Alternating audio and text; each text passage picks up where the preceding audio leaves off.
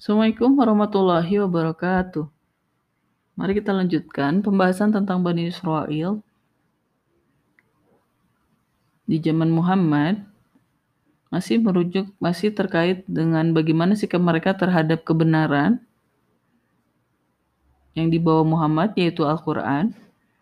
Di ayat 89 sampai 90 surat Al-Baqarah kita sudah membahas bahwa mereka menolak Al-Quran karena kedengkian. Padahal mereka tahu bahwa apa yang datang kepada mereka itu adalah sebuah kebenaran yang mereka kenali. Nah, apa yang dibahas di ayat 91 sampai 92 surat Al-Baqarah kita bacakan dulu kedua ayat ini. A'udzu billahi minasyaitonir rajim. وإذ وإذا قيل لهم آمنوا بما أنزل الله قالوا نؤمن بما أنزل علينا ويكفرون بما وراءه وهو الحق مصدقا لما معهم قل فلم تقتلون أنبياء الله من قبل إن كنتم مؤمنين ولقد جاءكم موسى بالبينات ثم اتخذتم الإجل من بعده وأنتم ظالمون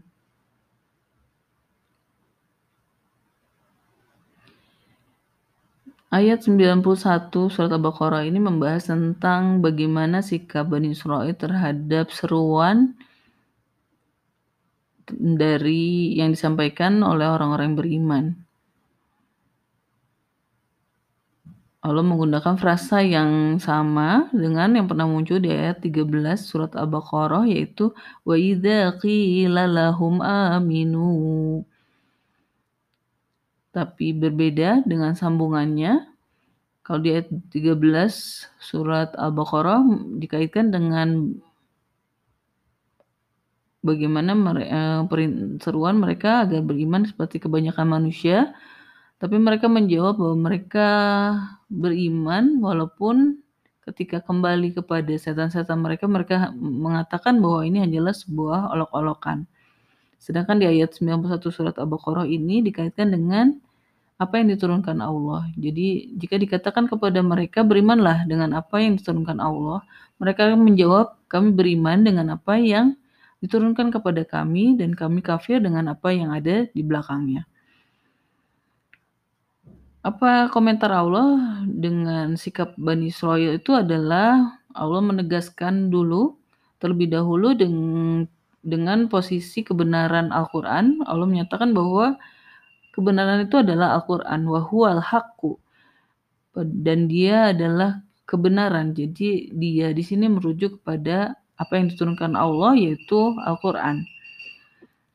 Yang posisinya seperti juga dibahas di ayat 89 surah Al-Baqarah yaitu menjujurkan apa yang ada di, di antara mereka, di tangan mereka. Seperti juga sudah dibahas di ayat 89 Al-Baqarah bahwa hmm, dan ketika datang kepada mereka kitab dari sisi Allah yang menjujurkan apa yang ada di antara mereka.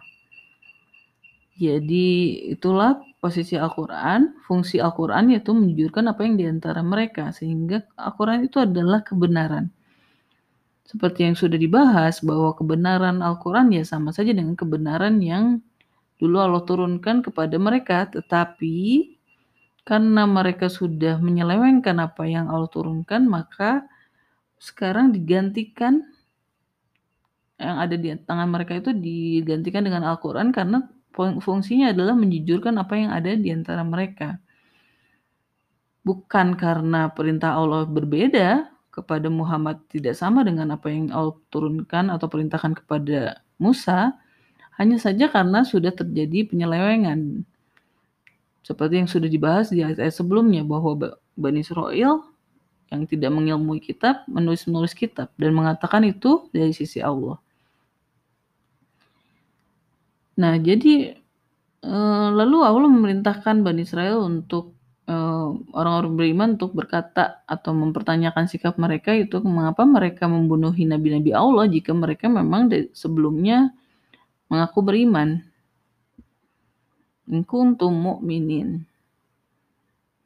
Jadi, frasa membunuhi nabi-nabi Allah pernah muncul di ayat 61 surat Al-Baqarah yang menegaskan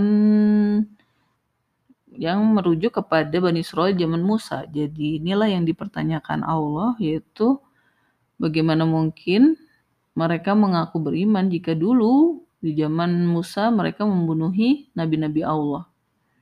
Ini just e, menunjukkan bahwa pernyataan mereka dengan sikap mereka kontradiktif.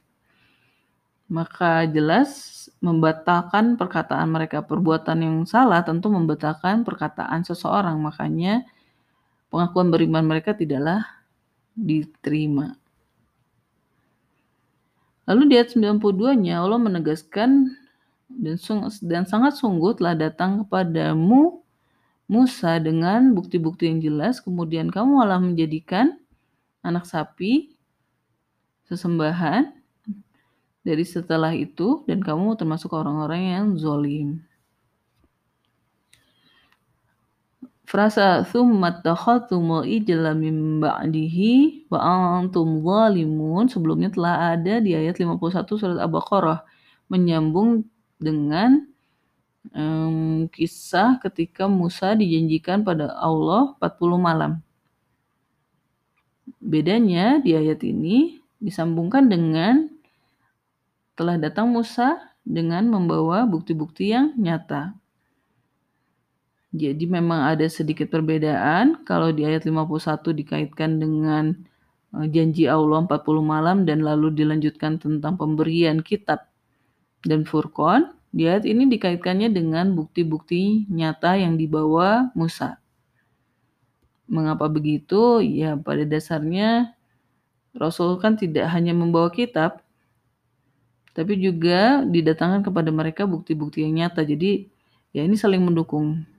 Toh pada ujungnya sikap Bani Israel tetap sama yaitu menjadikan ambil anak sapi setelah um, Allah mem memberikan kepada Musa kitab dan Furqan juga membawakan mendatangkan kepada Musa bukti-bukti yang nyata. Jadi ya begitulah sikap Bani Israel tetap saja sama. Ya jadi jelas gitu ya bahwa um, Bani Israel itu baik di zaman Musa maupun di zaman Muhammad sebetulnya tidak juga beriman. Karena perilaku mereka tidak sesuai dengan apa yang mereka nyatakan. Ini baik lagi kepada ayat 75 surat Al-Baqarah gitu. Jangan sampai Muhammad terlalu berharap dengan keimanan Bani Israel. Sudah dibawakan dulu saja ketika zaman Musa kelakuannya begitu. Apalagi di zaman Muhammad ketika mm, mereka diturunkan Quran yang bukan dibawa oleh nabi keturunan Bani Israel. Yang telah disebutkan di ayat 90 bahwa mereka kafir karena dengki. Bahwa Allah menurunkan karunia-Nya atas hambanya yang lain gitu. Jadi ya begitulah Bani Israel ya. Jadi sungguh memang kompleks sekali Bani Israel ini perilakunya, pola pikirnya, sehingga memang menjadi satu pelajaran bagi manusia-manusia zaman kita yang memang kita juga tahu bahwa di zaman ini manusia-manusia menjadi lebih kompleks, mirip dengan Bani Israel. Perilaku-perilaku Bani Israel muncul kembali di zaman kita sekarang. Dan bukan hanya satu perilaku, tapi semua perilaku muncul di satu zaman gitu ya. Jadi memang ya zaman kita sekarang memang zaman yang sangat kompleks. Sehingga memang Al-Qur'an tuh sangat harus kembali dipelajari karena memang dibutuhkan untuk mengatasi situasi-situasi yang kompleks. Kalau kita tidak mempelajari perilaku-perilaku ajaib manusia ini dari Al-Quran, maka kita juga akan bingung bagaimana menghadapi manusia-manusia zaman sekarang, termasuk ya menghadapi diri kita sendiri. Karena kita adalah termasuk manusia di zaman ini gitu. Maksudnya adalah bahwa Pada dasarnya Al-Quran itu untuk diri kita sendiri yang kebingungan dengan diri kita, dengan zaman, dengan orang-orang di sekitar kita yang sudah semakin kompleks tentunya ya. Kalau kita tidak mempelajari Al-Quran, ya kita mau dapat referensi dari mana? Karena kita sudah tahu bahwa penelitian-penelitian tentang psikologis manusia itu masih sangat terbatas, baik kajiannya maupun populasi yang diujinya. Ya, sebetulnya masalah kita tidak perlu apa ya, terlalu memaksakan keimanan memang gitu, karena memang keimanan itu adalah satu suatu pencapaian bukan hanya jiwa ya, bukan spiritualitas saja, tapi juga lebih ke akal gitu. Makanya disebutnya akil balih.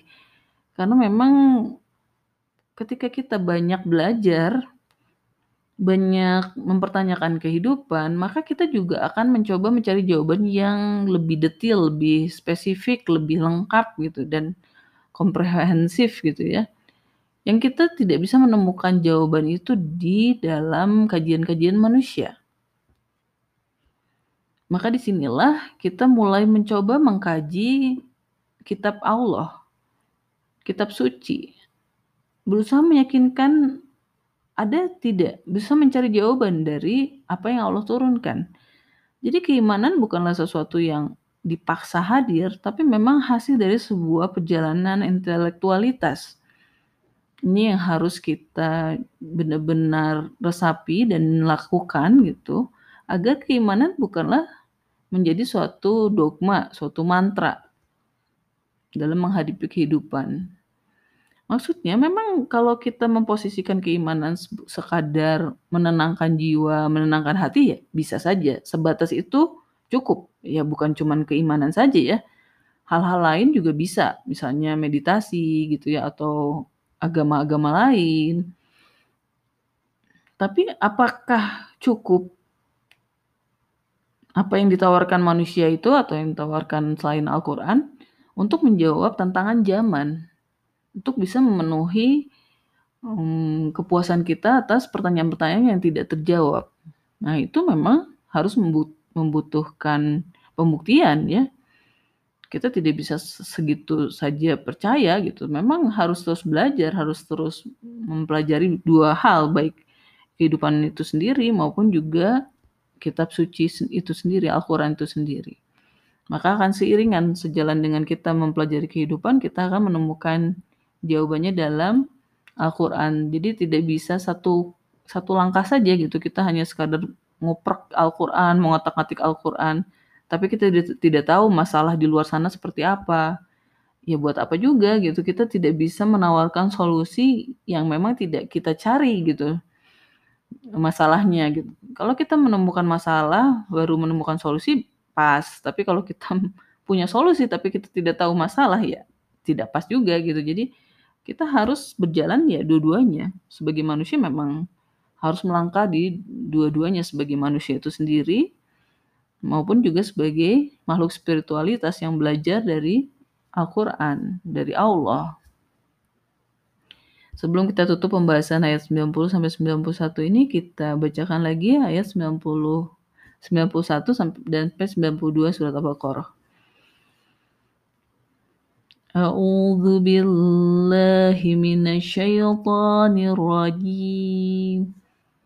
وإذا قيل لهم آمنوا بما أنزل الله قالوا نؤمن بما أنزل علينا ويكفرون بما وراءه وهو الحق مصدقا لما معهم.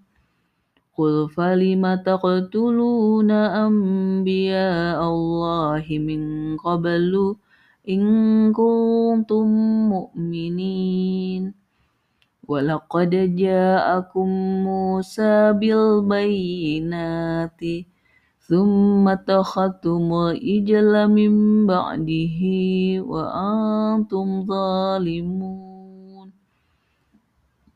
Sadaqallahul azim. Assalamualaikum warahmatullahi wabarakatuh.